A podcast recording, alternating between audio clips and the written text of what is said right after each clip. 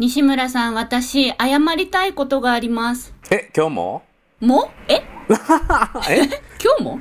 いやいや、いつも謝ることだらけのような気がするので、今更謝られてもなんか、えっと思えへんわ。あ、そうなんや。今日は何を懺悔しに来はったのかなっていう、なんか教会の牧師さんになったような気分ですね。私、そんなにいろいろお板をやらかしてますかね、い やいやいやいや、もう置いたこそ人生みたいなね。はい、ネタ製造機と、はい、はい、アンダー製造機にならずネタ創造機としてね、ネタご活躍いただいてる創ので。はい、あのー話のネタをこうどんどんどんどんヒット量産じゃないけど作り上げていただく。えということで今日のあの懺悔は何にどんなことに対して懺悔なのでしょうか？今まで数々はいのアドバイスをいただいてきたと思うんです。させていただきましたね。はい。実はわ私ですね、このオンライン収録になってから毎週収録が続いていたじゃないですか。うんうんうん。毎週いろんなアドバイスいただいてたじゃないですか。はい。毎週その音声を聞きながらべっこりへこんでたんです。ごめんなさい。いやいやいや、それはでも素直さやからいいやん。素直さやからいいじゃないですか。私こんなにできないやつなのかなとかダメなやつなんだなって思いながら、おう。その教えてもらうことばっかりで、教える立場になっていきたいのに、うん。ダメじゃん自分みたいな、実は毎週その葛藤があって、それを約2、3ヶ月ですか言えないまま過ごしてたんですよ。はいはいはい。ただ、ちょっと昨日とあることがありまして、うん。あのー大きな気づきを得たので、お詫びとともにへ、どうぞ今週のネタとしてお納めいただければとやってまいりました。いやー楽しみやなあのね前の収録の時にも言ったんだけど僕ってあんまり基本的にはアドバイスっていうのはあのめったなことでしないんですよね。おっしゃってましたよね。うん、そうそう人っていうのは自ら気づき変わることはあっても人からのアドバイスでなかなか変わろうとはしないから、うんうんよっぽど自分が本気で関わる相手、うん、自分がもうこれを言って嫌われてもいいんだっていうぐらい覚悟を決めてアドバイスをするっていうのが僕の,、まあ、あの基本的なスタンスなんだけど、いまるちゃんに対してはもうこの収録の中で出し惜しみせず出し惜しみせずあのアドバイスをしてきたんだけど、まあ、それはなかなかまるちゃんにとっては大変なことだったと思うけれども。えーそれが、まあ、あの私の親心というかあのそういう気持ちがあったんだということで何かの出来事で気づいたというそうなんです、今日なんかお父さん いつから娘なってんねん。そんなに私は違わないよ。確かに。そうかそうか。そうか。親心っていうところをね、はい。あの拾っていただいて。いや今日でもそういうのをしっかり。今日はね多分ねあの予感がするんだけど多くの人の役に立つような気づきあるようなそんなお話になりそうな。今日は。もうそんな匂いがプンプン今日今この瞬間からしてますね。楽しみ。どうぞよろしくお願いいたします。はい。よろしくお願いします。褒めるだけが褒め立つじゃない。日常の中からダイヤの原石を探し光を当てる。褒める達人的生き方を提案する。今日も褒め立つ。こんにちは。なっこも褒める褒める達人褒め立つこと西村孝之です。こんにちは。褒め立つビギナーまるっと空気をつかむ MC の丸山久美子です。この番組はですね褒め立つって何？と褒め立つに興味を持っていただいた方そして褒め立つ検定は受けたあるいは褒め立つの講演会研修は受けたんだけども最近褒め立つご無沙汰だなという方に褒め立つを楽しく楽しくお伝えするそういう番組です昨日ですねとあるうん。オンラインの勉強会に参加したんですよ、ほうほう。今多いですからねオンラインの勉強会。はい、約4時間半にわたって一人のセミナー講師の方がうんネタを披露し、うん。10名の方々からフィードバックアドバイスを受け続けるという会に参加しました。えちょっと待って、うん。えっと講師が4時間半喋って参加者が9名参加者が10名ぐらいですね。あ10名。10名がえ講師にフィードバックをするの？そうなんです。え講師にフィードバックするの参加そう者がなんです。この部分が分かりやすかったけどこの部分が分からなかったからこう改善したらどやねんみたいなのが4時間半続くっていう会に参加しました。すごいねそれ。すごいですよね。一人の講師が誰か受講者をフィードバック10人するんじゃなくて、はい10人からのフィードバックを講師が4時間半受け続けるってやつ？そうです。集中放火すごいでそれ。もう鋼のメンタルじゃないとその講師さんあの立ってられへんよそこに。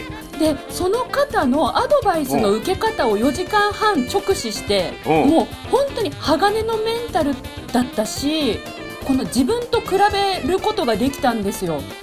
毎週私は西村さんから約ね2 3 0分こうやってアドバイスもらい続けていますけどうんうんうんうん2 3 0分の回聞き直して毎回へこんでたんだけど。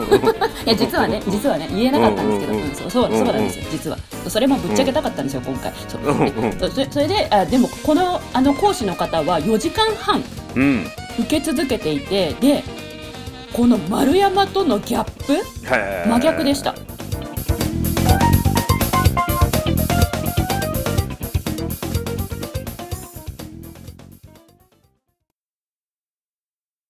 えどういうところが違ったの？例えば、うん。私はあー私はできない人間なんだだからダメなんだって捉えていた部分をその方は、ああなるほどですね。あ確かに確かにと。ありがとうございますと、うん。あぜひそれ取り入れますとかもうもうな、うん。前しか向いてないんですよ。うんうんうん。前向き。うん、でも、ま、るちゃんも僕の話してる外見上はそんな受け答えしてるよ。まあそう見せてるんですよね。うんうんうん、だからその講師も実は あのそう見せてそれ以上傷を受けるのをあの反論したらまた逆に返ってくるから、はい。あのそのより深くえぐられないように「ああおっしゃる通りです。気をつけます」って言って、はい。防御してる様子ではなかった。あその方が？うんうんうん。ないですねあもっとください、うんカモンみたいな。カモンベイベーみたいな感じでした。はい。もう千本ノックなんぼでもバチコイみたいな。そうなんです。みたいな。そうなんです。あの、えー。本当に今まで対面のセミナーを10年以上やられていた方らしくって今回初めてオンラインセミナーに踏み込むので、もうオンラインセミナーでもやっていきたいと。うん。っていうことを毎回言ってました。本当にオンラインセミナーいいものを作りたいんで、あのもうもうぜひカモンっていう感じで。かっこいい。かっこいいですよね。年齢おいくつぐらいですか？年齢おいくつぐらい、年齢40代中盤ぐらいじゃないですかね。ん男性の方でしもう一た番。ん？男性？男性です。男性。へバリバリやね40代半ばって言った講師としてね。だと思います。すごい前線でで今活動してる方だって伺いました。おー今までリアルでやってきたんだけど、はい。オンラインでも講師をしたいので、はい。自分の今までの伝え方がオンラインでどう聞こえるか参加者はどう感じるかっていうのを教えてくださいって言って、えー10人の人たちから、はい。うん、ちなみにその講師は最初に1時間ぐらいとかで喋ったの？はい、そうですね。えっと、いろんなカテゴリーに分かれていて、これについてまずは説明するので、だいたい私が30分説明しますので、皆さん30分その後フィードバックくださいみたいな構成が4時間半続きました。はい。具体的にはどんなフィードバックが返っていったの？えっと、まずオンラインでの見せ方で、機械の操作面に対して参加者が分かりにくかったですっていう、まあ、機械の操作の改善点ですとか、うん。あとは話の内容ですね。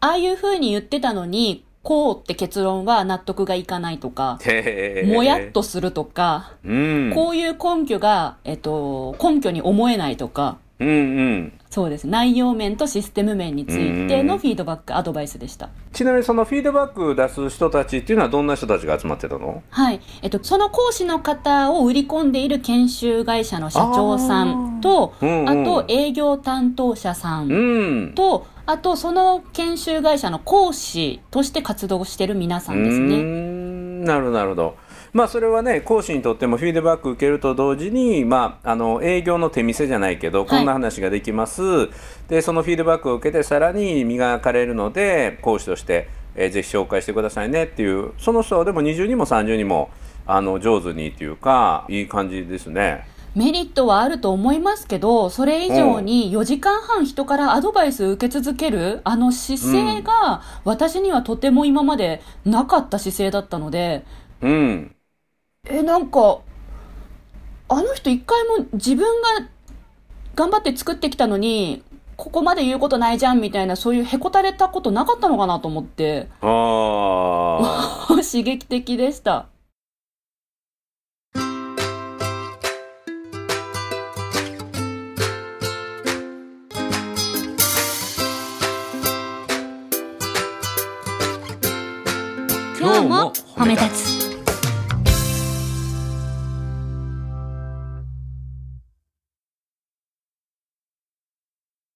で自分との違いがやっぱりすごく感じた。コントラストがもう明確で、いやそれはでも自分でしか分からへんことやけどそこで自分で気づいたってすごいね。いや、やっぱりあの、アドバイスってもらうだけじゃなくって、受け取る側に対してもセンスがとても必要だなっていうのを感じたんです。すごいそれに気づけるだけでもすごいね本当に？おう。今までせあの受け取ってたんだけど私は全部後ろにスルーパスしてたみたいな。パスはしてないんだけど、なんだろう、この受け止めるまでに時間がかかるっていうか、西村さんは剛速球で投げてくれてるのに、私にとってはちょっと、あ、これちょっと早すぎるから、あの、一回録画して、スローモーションにして、あ。え届くの待とうみたいな、ちょっとそう、ゆっくり欲しかったりしてね。そう。まあでもね2回目の方が多分効くと思うよ2回目？1回目はうん1回目剛速球すぎるから1回はそこはちょっとあの受け止めずに、えもう1回録音をしっかり聞くというのはこれ考えたらめっちゃ怖いで。どういうことかというと、まあ、バッターボックス立てていきなりあのデッドボールが来たっていうね。でそれやけどもう一球デッドボール投げるからそこで立ててねって言われるのと一緒のことやからいきなりデッドボール来ると驚くんやけどそんな怖くない。怖い怖いけどね。怖いけど来ると思ってないから。でも来ると分かっててバッターボックス立つってめっちゃ怖いからね。次デッドボール先の同じ球投げるからそこ立っといてって言われたらなかなか立てられへん。それを録音でもう一回聞こうという方が僕は勇気あると思うわ。しかも面白いことに忘れてるんですよ。あそうそう、何言ってもらったか忘れてる頭まっさらのノンストレスの状態で聞き始めるんですよ。そうすると、そうすると大体私がぼやいてるとか愚痴ってて、うんうで、んその人間のドロッとした丸山のドロッとした部分出してて、で、西村さんが浄化してってくれてるんですよ。ほうもうほそれがわ分かってんねや分かんねや録音ではわかるんですよ。録音聞いててもよーくわかるんですよ。こう客観的に聞けるから。その客観的に見たときに、あ、私って本当にこういう発想が最初に来てしまうダメな人間なんだなって感じますし、あそれが懺悔ね今日のね。そう、そうなんです。ね。で、で、そういうふうに受け止めていたことを謝りたいです。はいいやだから逆に言うとリスナーはみんな気づいてたことなんですよ。え？リスナーの皆さんはまるちゃんの僕のアドバイスに対してこうちょっとずつちょっとずつ僕が言い方を変えたりしてでまるちゃんがちょっとずつちょっとずつ浄化されていってるのをまるちゃん頑張れみたいな頑張れみたいなあ、その、わたでそう、私があれなんですよ。途中で意地張ったりすんですよ。もう聞いてるからよくわかるんですよ。なんかそこまで言わなくてもいいじゃんみたいな感じで、いや違うもんみたいな反論したりしてんですよ、これがまた。それ自分で気づけるのがすごいいや、それを聞いてて、気づいちゃって、こういうとこで反論する私って本当ダメなやつだなって思いながらまた凹んでたから、西村さんが一生懸命アドバイス言ってくれてんのに、私は自分が凹むことに意識が向いてて、あー西村さんの言葉を吸収できてなかったと思ったんです。うんうんうんうんだからこれからは変えたくて、もうまずね、素直になりたいね。こう、あの、なんだろう、張り合おうとしたくない。へえそれ面白いねだから先週なんかまさにそうやったもんね自分の持ってるノウハウにネーミングをつけてみたいなねはい。うん、だから8月とかならなくても7月でもやれることがあるんじゃないのって言うと相手の会社のことでこうでああでって言って、かなり張り張り合おうとしてましたよね、私ね。本当にあれ聞いた時なんて涙が出るほど悔しかったもん。もう何やっても勝てないのに一生懸命勝とうと。何なのあれは。面白い面白いそれを時間差を置いて気づくっていうのが面白いね今まではそれに気がついて落ち込んでたんです。やっぱり西村さんと同じ土俵で話したら、うん絶対勝てないっていうのを思い知らされてると捉えてたんです。だけど、これからは同じ土俵で戦おうとするんじゃなくって、うん。えっと、言ってもらってることはプラスに絶対なるんだから、うん。もう飲み込んだもん勝ちだと私は思ったんですよ。うん。うん。うん。昨日の4時間半、アドバイスを浴び続けてる講師の方は、うん。目的が明確だったんです。そう。オンラインのセミナーを良くしたいって目的だったんです。うん。うん。だから、講師の人たちとやり合って、俺の方ができるだろうとかっていうマインドが一切なかった。そこで私は今までなんか誰かと何か比べて、自分の方ができてるっていう実感が欲しかったから、もうい今度からそういうのもうもうやめようよって。昨日の人みたいに目的のために言ってもらってることをもう素直にいただいて、あ、ごちそうさまですって言えるようになりたいです。うん。だから、あの、今までそういう気持ちで受け止めてなかったことをお詫び申し上げたく 今週はやってまいりました。本当に申し訳ございませんでした。だから、まるちゃんは僕のアドバイスは、録音した内容で初めて受け止めて、その時はもう早く終われよみたいな感じやったよね。まあまあ、あの、受け止めるのに必死だったり、返すのに必死です。話すことに必死でした。で、録音を聞いて、その自分の必死さに恥ずかしくなって、うん。やっぱ自分に目が向いてるから、アドバイスがちゃんと入ってこなかった。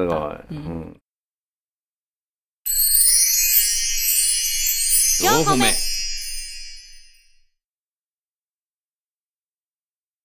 これよく言うんですけど本気の自分の確認の一つが、まあ、3つあってっていうね。その中の一つが周りからの言葉が全てアドバイスにしか聞こえない。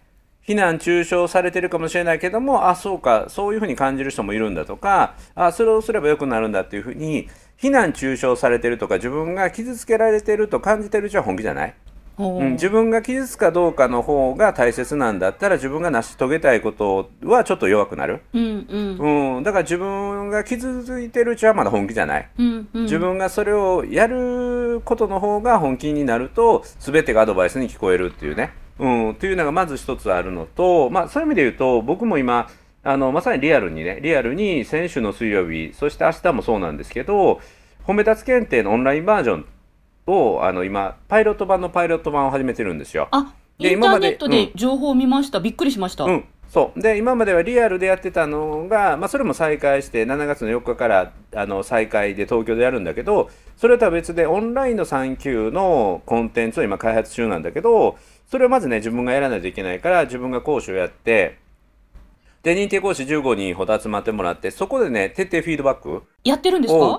やってますよ。へえ。うん、だからもうちょっとパワーポイントの資料を出す時間を短くした方がいいとかちょっと中身が詰め込みすぎですとかあるいはられ抜きか褒められないというのは正しい言い方なんだけど関西弁では褒めれないって言ってしまうんですよ。確かに。でそれがあの気になるから褒められないと正しく言ってくださいとか、へえ。えーそんなフィードバックをいっぱいもらってます。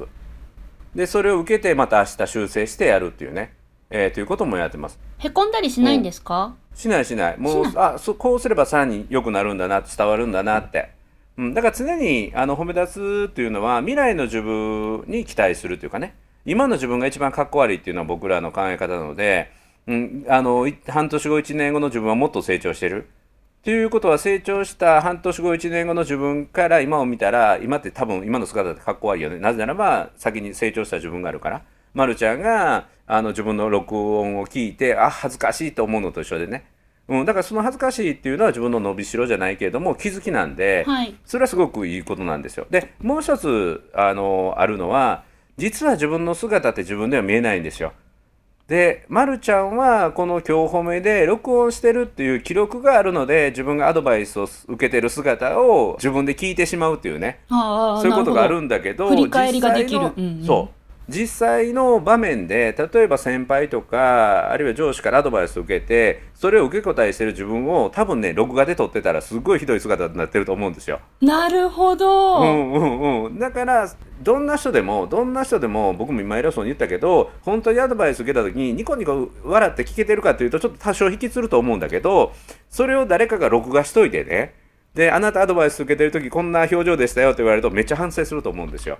なるほど。うん、で、ま、るちゃんはそれを録音したものを公開してしかも自分が聞いてるから自分がアドバイスを受けた時の様子を見れてしまうのでその変化とリアクションが見えてしまうのでそれでまた気づけるというすごい成長なんですよ。ラッキーな環境を与えていただいてるんですね。そうでね私が講師として実はやってるところのあの注意してるところは特にね特定多数の人じゃなくて褒め立つの認定講師を半年間例えば20名の人を半年間こう指導していくときにあのねフィードバックって入れていくんですよね。はい。あなたはこうこうこうすればいいよってこう直接フィードバックするんだけど実はその人に対してフィードバックしとくことっていうのはその人の中に意外と残らないんですよ。まるちゃんと一緒で、まるちゃんと一緒で、フィードバックされたことがすごくバリアとなって、いや、私は違うとかね。あるいは、あうわ、フィードバックされちゃったって言って、そのショックの方があって、その後の言葉って入っていかないんですよ。うん。で、実は僕は A さんにフィードバックしながら B さんに伝えたいことを伝えてるんですよ。へえ、間接的に伝えてるんですか？そうそうそう。で、フィードバックを受けてるのを見てる他の人が自分に思い当たってもらうんですよ。なるほど。で、そんな伝え方を実はあの結構します。はあ、だから自分に向かって直接言われるとそれはその人の中に入っていかないんだけど他の人にフィードバックしてることが他の人に別の人にものすごい思い当たってもらうことがあるという。それこの番組で種明かししちゃって大丈夫なんですか？全然 OK 全然 OK ああよかったよかった。はいはいはい。いやこれはねすごい重要なポイントですよね。うんうん。まあ子育て中の人なんかもね思い当たることあると思いますわお兄ちゃんが怒ってたら弟や妹が片付け出すとかねあ。というようなことがあったりとかなるほど。空気読んでじゃあちょっと、うん。あこうやんなきゃなーって学んで次から他の子たちが変わっていくってありますね、うんうんうんまあこれは職場でもそういうこともあるし自分自身もそうだっていうこともありますよね。だからまああの今日のまるちゃんのあの気づきはすごく大きくて自分が誰かからこう注意を受けた時にまず自分を守ろうと思う、まあ、自分の感情が傷つくっていうことが一番本能としてやってしまうのでそれは仕方ないことだと思っといてちょっとそのアドバイスを、まあ、もう一回冷まして聞くっていうかね、はい、えー、ということも必要かなって。4歩目。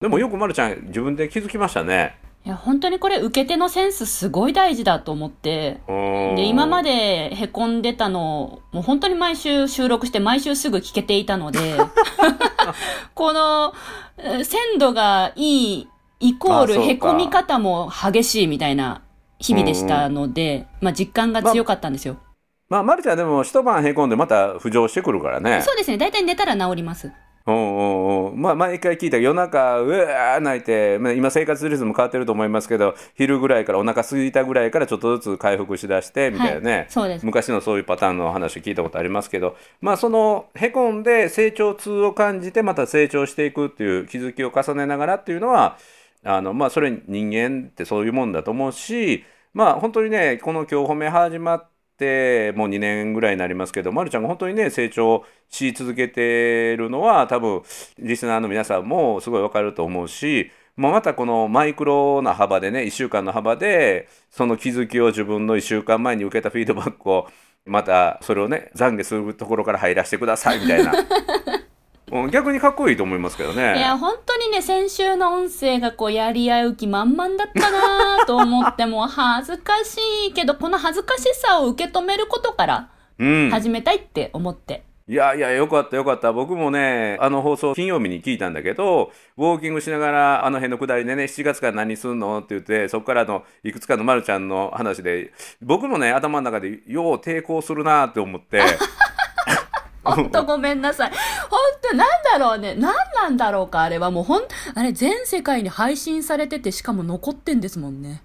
うんでも最後はいいとこにあの落ち着いたと思うよ。あのネーミングをじゃあ Facebook ライブやって、はい。えーこういう技があるんだけどこれをネーミングくださいみたいなねうんというふうにしてみます。あやった？あれ。やりました。おすごいすごい。ネーミング出てきました？出てきました。びっくりするぐらい。皆さやんセンスが良すぎて。しかも今日褒めリスナーの方々がいっぱい書き込んでくれたんですよ。へえすごいな。あこれ絶対自分一人でやるよりもう皆さんの脳みそ借りた方がそう。もう、うん、絶対いいって分かりました だからあの時のアドバイスがだからすごい良かったってことでしょ？そうです。ただやっぱりあのなんていうんですかね。えっとあのー収録の日から終わってからああーなんかやっぱ私ってダメなのかもってちょっとへこんで、うん。で音声が出来上がって全世界に配信されて聞いたら、おいちょっと待てよ。やっぱ私ってダメかもってへこんでうん。でその気持ちを寝て落ち着けてから Facebook ライブに挑みました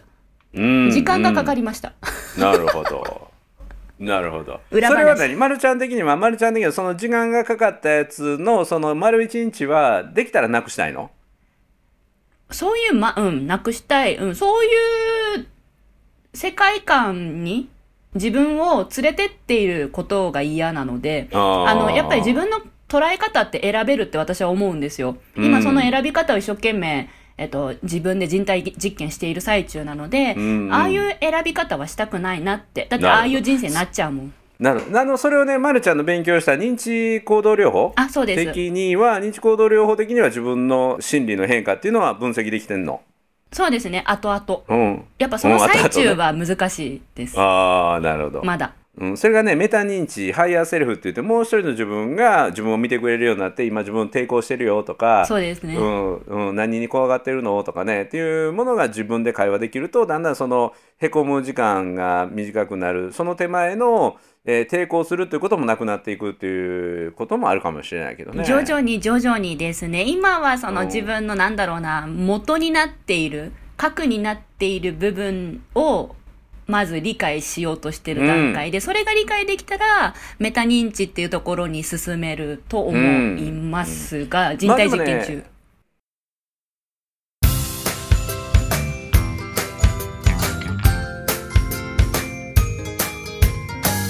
褒めるだけが褒め立つじゃない。今日も褒め立つ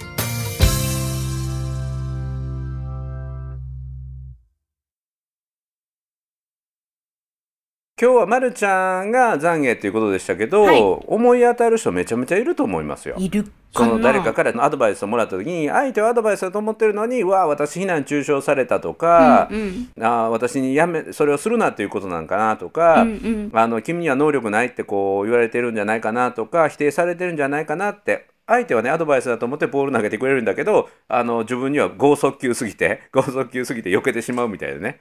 うん。ということをやってしまう。あるいはその人をから距離をだんだんだんだん開けていってしまってだんだんアドバイスしてくれる人がいなくなる。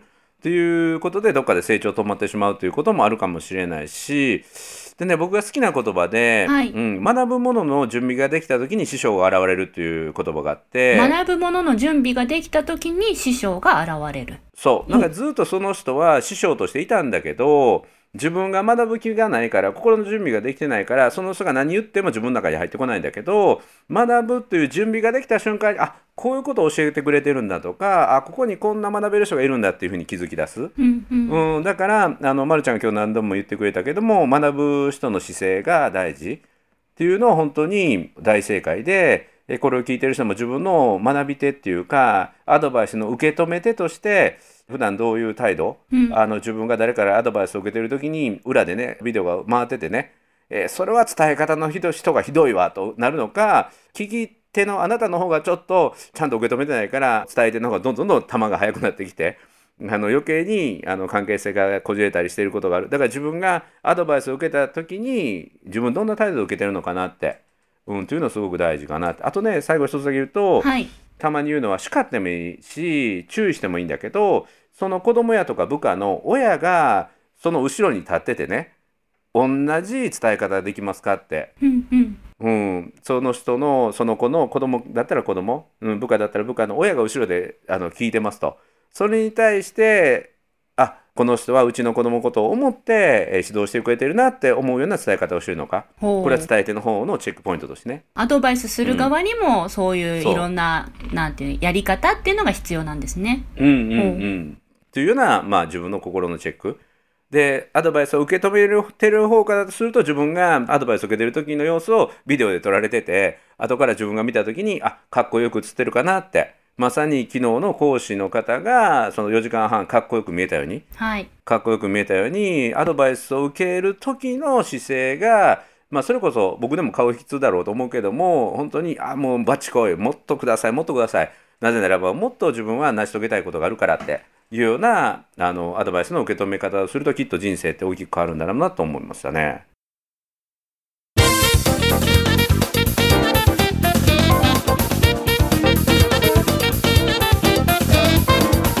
この収録の前日にそういう事例が出会えたので、うんもう絶対これ今週のネタでしょうと思って きました。素晴らしい最高よかった。ありがとうございます。よかったですあ今度。はまるちゃんがその44時間半あのフィードバックを受けるっていう特訓を受けるっていうのとう？ん、もうちょっとしたらね。